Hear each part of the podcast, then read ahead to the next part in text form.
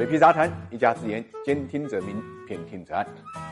理财魔方倡导科学投资基金，为每一个用户量身定制基金投资组合，涵盖股票、债券、大宗商品、海外 QD 基金等等，可以满足中高净值人士的资产配置需求。理财魔方拥有证监会颁发的基金销售牌照，合法合规。大家可以在各大应用商店下载理财魔方 APP 体验一下。华为总裁任正非日前的谈话呢，让人非常感慨。相比之下，开发商出身的现在是美。国总统特朗普就显得格外的狭义。从格局上来讲，认为任正非呢是一个商业领袖，所作所为啊，高低啊，立刻就显现出来。特朗普政府对于华为这个做法呢是令人不齿的，本来就是一个对公的事物，现在呢把这个焦点呢聚焦到华为这个公司身上，本来呢就是中美贸易战之间的事情，是两国之间的事情，他现在把这个焦点呢聚焦到了一个公司身上，而且更令人不齿的呢是把突破口呢聚焦到了任正非的女儿孟晚舟的身上，通过加拿大呢拘捕了孟晚舟。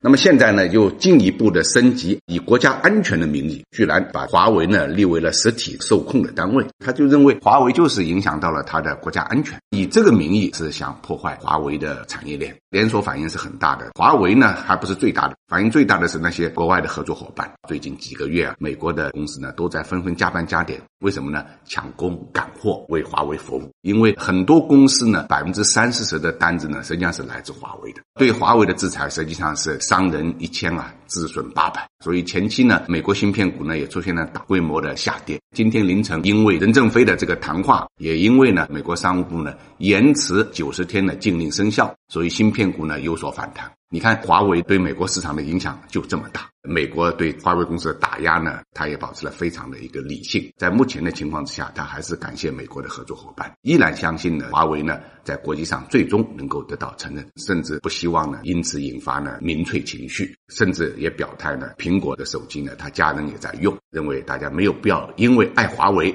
就一定买华为的手机。我想这种格局啊、眼界啊、胸怀啊，成就了华为的今天，更不是特朗普能够想象的。当然，他这种格局大气来自于他的布局。华为对于自己五 G 技术上的领先是充满了信心的，一点都不担心。华为现在拥有七百多的数学家，八百多的物理学家，一百多的化学家。他拥有这么如此规模巨大的理论基础方面的学科的专家学者呢？这是为华为的技术创新呢打下了一个非常扎实基础。所以，华为今后有基础理论方面的突破是很正常的。基础理论突破才是为技术创新呢提供真正的呃源泉。所以我相信华为呢并不会因为美国的这种制裁围堵或者打击呢就遭受太多的损失。如果因为美国的打击，华为就此不行，那么说明华为的竞争力呢还不足以震慑到美国。但是以我们对华为的了解呢，我们相信美国对于华为的所作所为呢，可能有一时的短期的冲击，但是长期呢是肯定无效的。因为真正的领先的技术是服务于全人类的，不是说一个产业链的围追阻击就能够剿灭的。相反呢，应了那句话：